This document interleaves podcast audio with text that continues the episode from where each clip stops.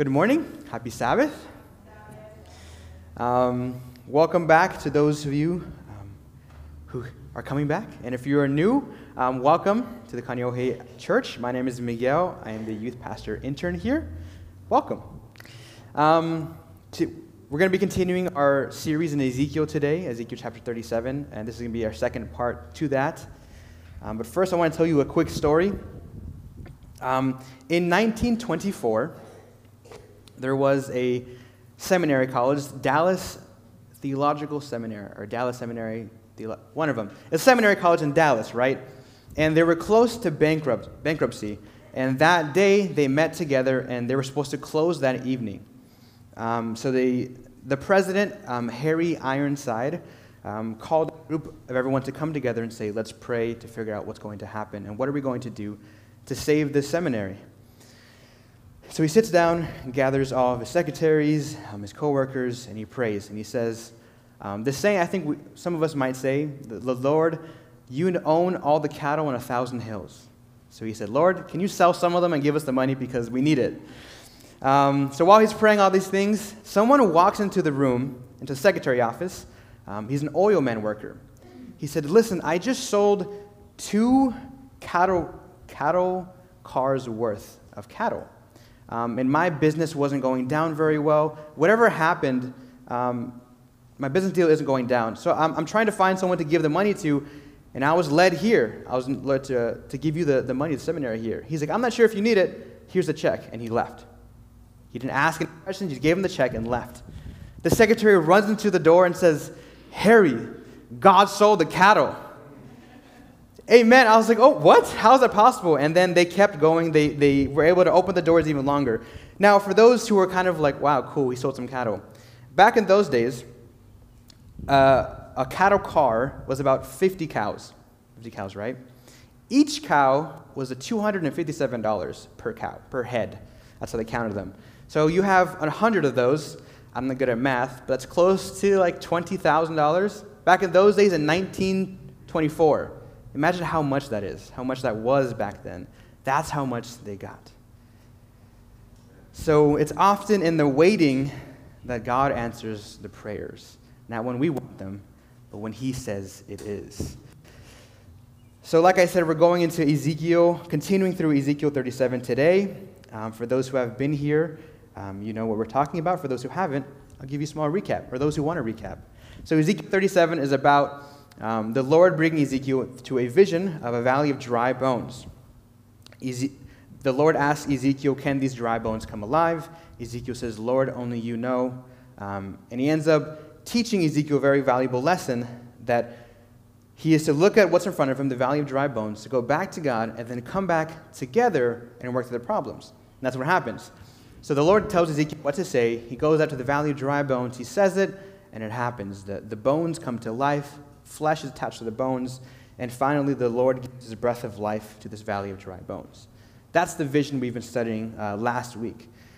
And I didn't want to move on until we finish the chapter because while we can learn a lot from the first 10 verses, the answer is in the rest of the chapter. The Lord's telling us what exactly this means. So I thought it was pretty easy. Let's just read through it. Um, but last week, I just want to recap the three things we learned. We talked about giving our valley of dry bones to God, trusting that um, what we see is not what He sees. Um, his perception is different than what we see. The second thing we talked about is that um, to trust the process and that it's not over until God says it's over. Amen.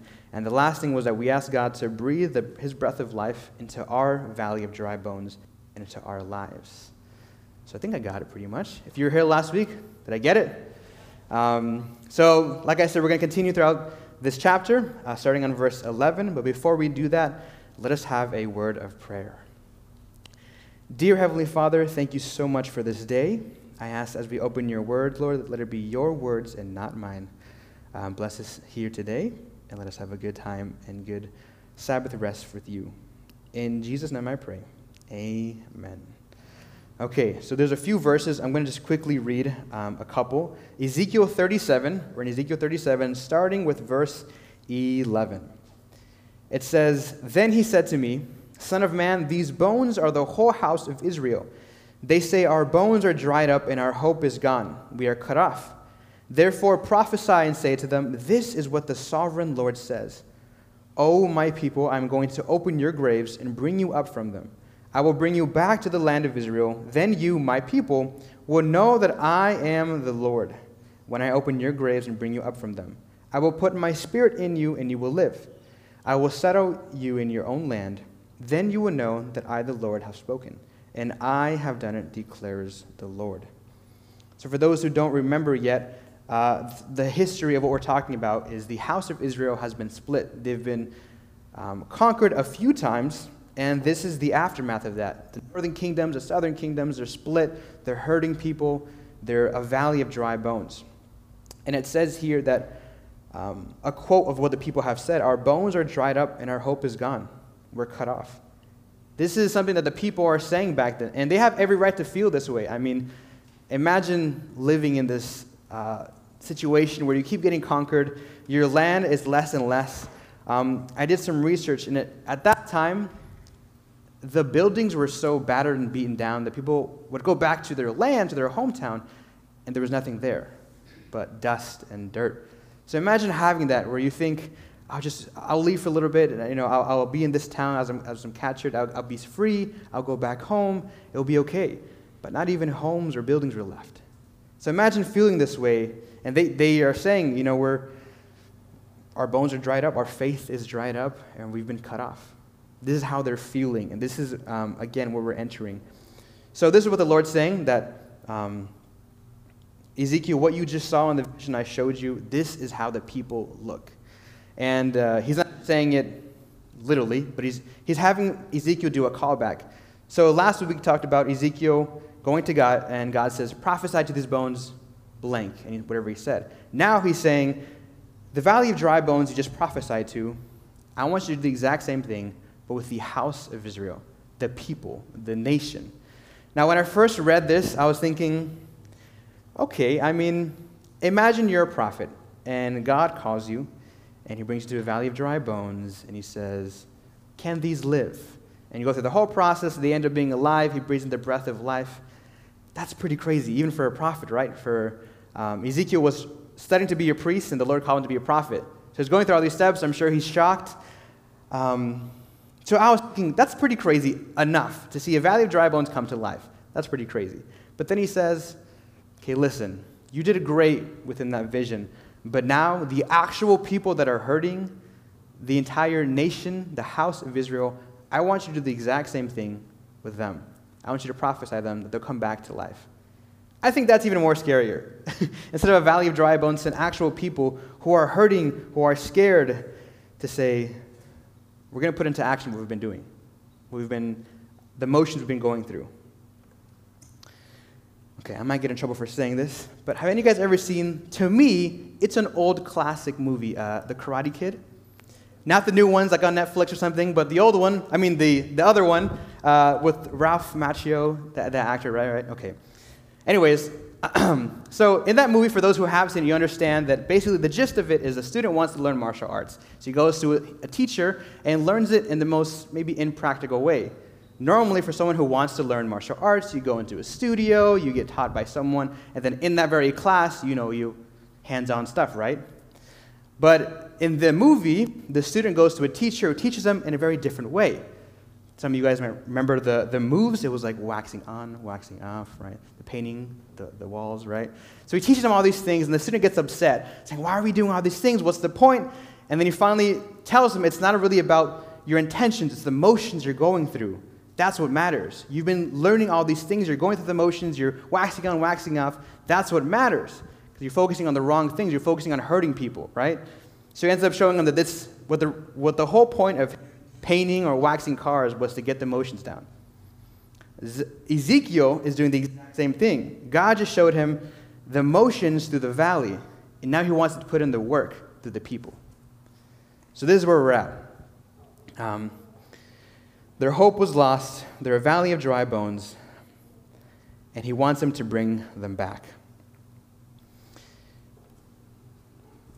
For me, whenever I'm in a bad physical location, whether that's traffic uh, or maybe like a bad workplace, not here, but uh, anywhere else, a bad workplace, or just, I don't know, people are being really annoying, if I'm listening to maybe like my worship music, or I had my devotional, I just have a quick prayer, it kind of goes by easier, right? You kind of can cool things down, you can be peaceful. Um, but whenever you're in those times and you feel like you're not really connected, you're not really connected spiritually, and you feel like things get even worse, you're not, you didn't forgot to pray. Maybe you're, um, the worship music isn't really cutting it while you're in traffic, and it just ah gets really irritating, and you just get mad. So these people are in that position. Not only are they physically separated, but spiritually, it's gone. They're saying, Lord, what are we to do? This is like the worst feeling in the world. I'm not sure if anyone can relate to that, um, but being physically and spiritually disconnected can be the worst. So the God tells, God tells Ezekiel, I want you to understand how serious this is. So he shows them the entire vision of dry bones. This is how the people are feeling. And I, I know that you see it, but I want you to feel it too. Um, we're going to change that.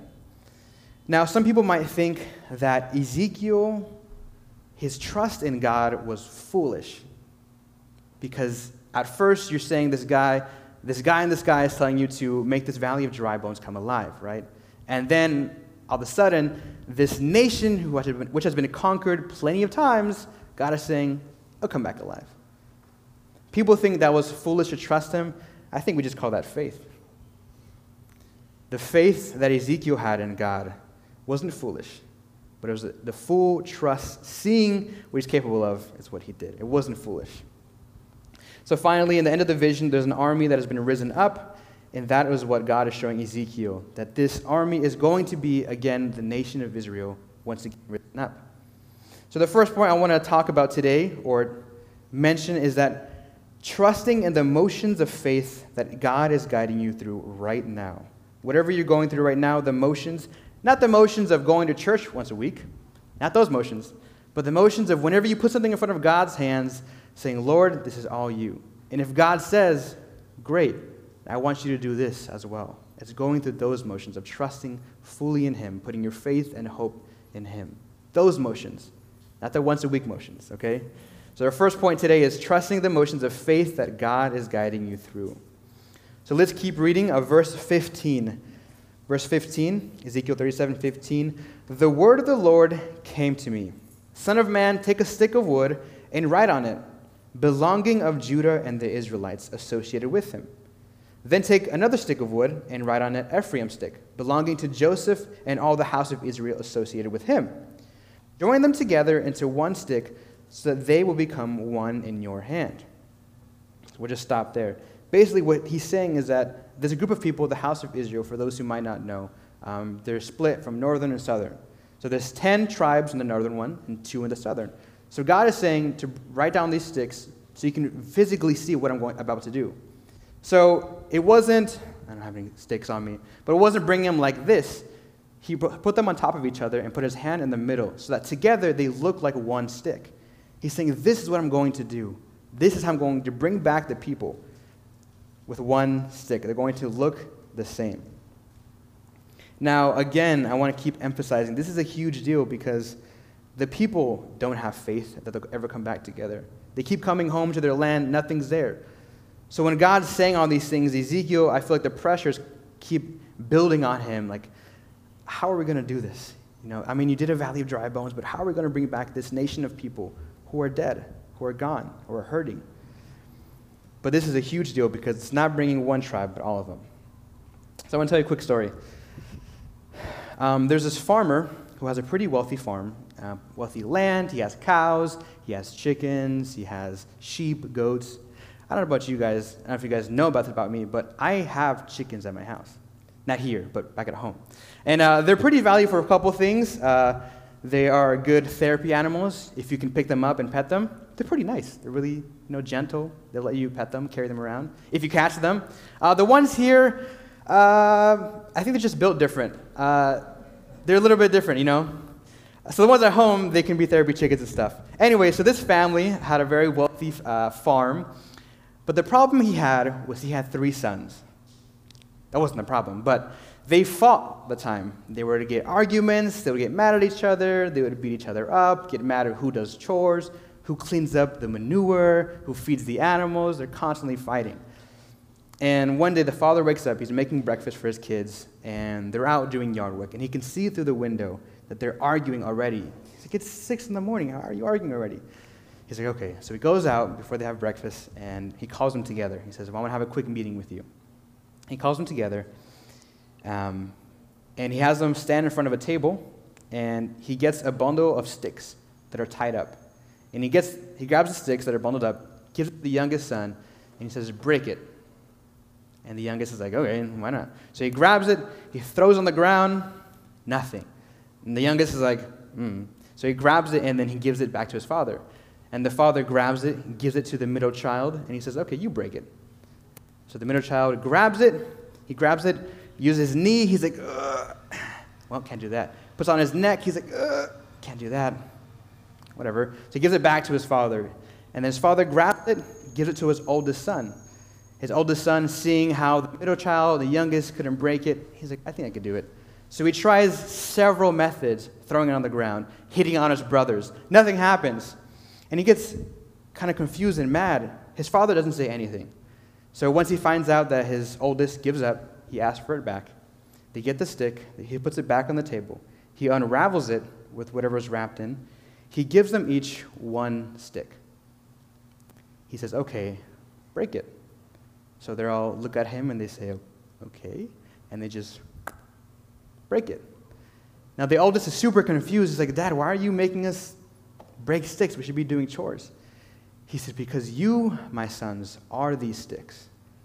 Individually, you'll break, but together, you'll be able to withstand anything your enemies, whatever you're going through. What matters is how you work together. Now, the three sons were kind of shocked, like, wow. His father left um, and went to make breakfast. And these kids thought about that. They said, okay. And they ended up working slowly, working together, and finding out ways they can, um, how do I say this, put up with each other. But they worked together. And it wasn't easy either. They still had their flaws, they would get arguments every now and then, but they realized the importance of working together and being strong um, as one. So they grew up not apart from each other, but they grew up working with each other. Now, this idea of working together and having different parts is constantly throughout the Bible, throughout the gospel. Um, one example we can see is in 1 Corinthians chapter 12. It says, There is one body, but it has many parts. But all its many parts make up one body. It is the same with Christ. So that's your first time hearing that. It might seem like a riddle. It's not. Uh, we all have our body parts, right? And they all have individual purposes. Our feet are for walking, our hands are for grabbing things, our eyes are for looking at things, our ears are for listening, our hair, for some of us, is growing. You know, we each have our different parts.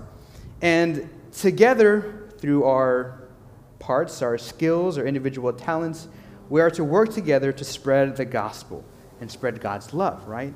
individually, how much can we do? We can get away with a lot, right? Pretty much a little bit. But if we're constantly alone, that can break us. It's not good to be alone when we have each other next to us. We all have our purpose, but we cannot, it cannot work on its own without each other. So when God is giving this, this vision to Ezekiel, that he's saying, I'm going to bring back these tribes together, I don't believe God is doing all of the work. He's going to set up the environment, he's going to set up the people to welcome back into the land. But what I think is the most important choice is of the people. When the land is there, it's set, it's, it's fruitful, it's ready for them to come, it's up to the people to work together, right? If they were to come with the same attitude that they have now, we're dead people and they have their land back. We can't do anything. God has left us. Their land's right there. The temples are rebuilt. How much will they get done? Not a lot, right? But if they come together with the same mindset and knowing that it's going to be a while, it's going to get loud, we're going to hear the rattling of bones, but it's going to happen. That's what matters. So, the second point today I want to point out to you is that working together through Christ is what makes us stronger. I want to read quickly the ending of this promise. It's in verse 21. It says, and say to them, This is what the sovereign Lord says I will take the Israelites out of the nations where they have gone. I will gather them all around and bring them back into their own land. I will make them one nation in the land. There will be king over all of them, will never again be two nations or be divided into two kingdoms. They will no longer defile themselves with their idols and vile images or with any of their offenses, for I will save them for all their sinful backsliding, and I will cleanse them. This is the powerful part. They will be my people, and I will be their God. Again, finishing the promise and saying, once we come together, the people is what matters first, and then I'll become their God. Amen. So, second point again is working together through Christ. Individually, I know it's hard. I know it's rough. There's some people that we just rather not drive in the same car with, you know? But it's through Christ that we work together, realizing the people here in this church, next to you, behind you, in front of you, we each have our skills, our talents, our body members that we're good at. It's working together that makes us stronger, that bundle of wood. So let's keep reading up. Verse 24. It says, My servant David will be king over them, and they will all have one shepherd. They will follow my laws and be careful to keep my decrees. They will live in the land I give to my servant Jacob, the land where your fathers lived. They and their children and their children's children will live there forever. And David, my servant, will be their prince forever. I will make a covenant of peace with them. It will be an everlasting covenant.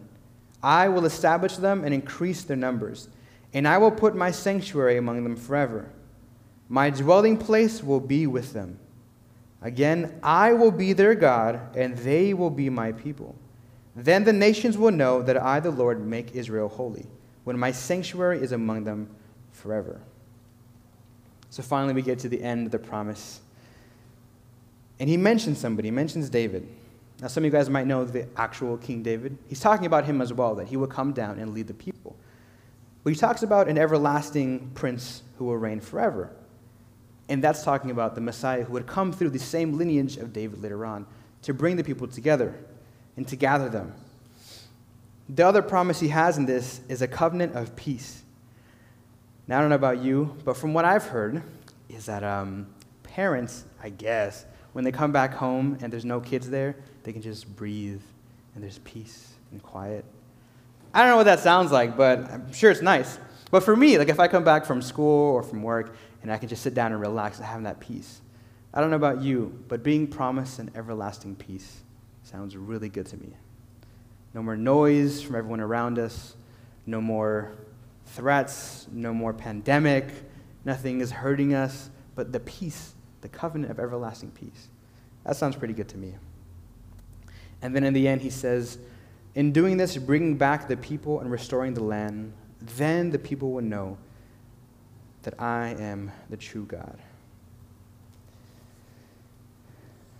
There's a song that I was listening to um, while I was reading this chapter of 37. And it went, it went along pretty well. It's called um, Rattle. And I just want to quickly read you a few verses. I would sing it, but the Lord hasn't given me the right pitch to sing this song. So I'm just to I'm to read it. so it says, it starts like this. It says, Saturday was silent. Surely it was through. But since when has impossible ever stopped you?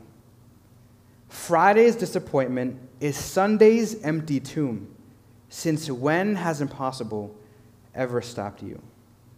And then it keeps going. It says, My God is able to save and deliver and heal and restore anything he wants to. Just ask the man who was thrown on the bones of Elisha if there's anything he can't do. Just ask the stone that was rolled at the tomb in the garden what happens when God says to move. That really struck me. Throughout this entire chapter, while Ezekiel is saying these things to the people, prophesying to the valley of bones, it's the voice behind Ezekiel that matters. God has the final say, the final voice, breath of life. In the vision, it was the breath of life that finished the valley of dry bones. And in the end, he says, they will find out that I am the true God, that they will be my people and I will be their God. But this sounds a little familiar. I don't know if you guys have caught on yet, But weren't we at one point in a beautiful, rich land? At the very beginning? Didn't we have nice things in front of us? And weren't we once away from that land, currently now, struggling, scared, spread out? But for us, the promise is not just written down, it was physically here on earth. Our promise came down to us and cast the invitation. Listen, I know you're tired. Listen, I know you've been going through all these things. Listen, I know this seems like a valley of dry bones. But let me bring you up together again. Let me bundle you up with people that I know. Because together, I want to bring you back home. Our living promise came down to earth and invited us to work together. So today, I want to ask you guys a few questions. Will you trust in the motions of faith and hope, relying on God in the small things, so that when we do go through bigger things, we trust fully in God?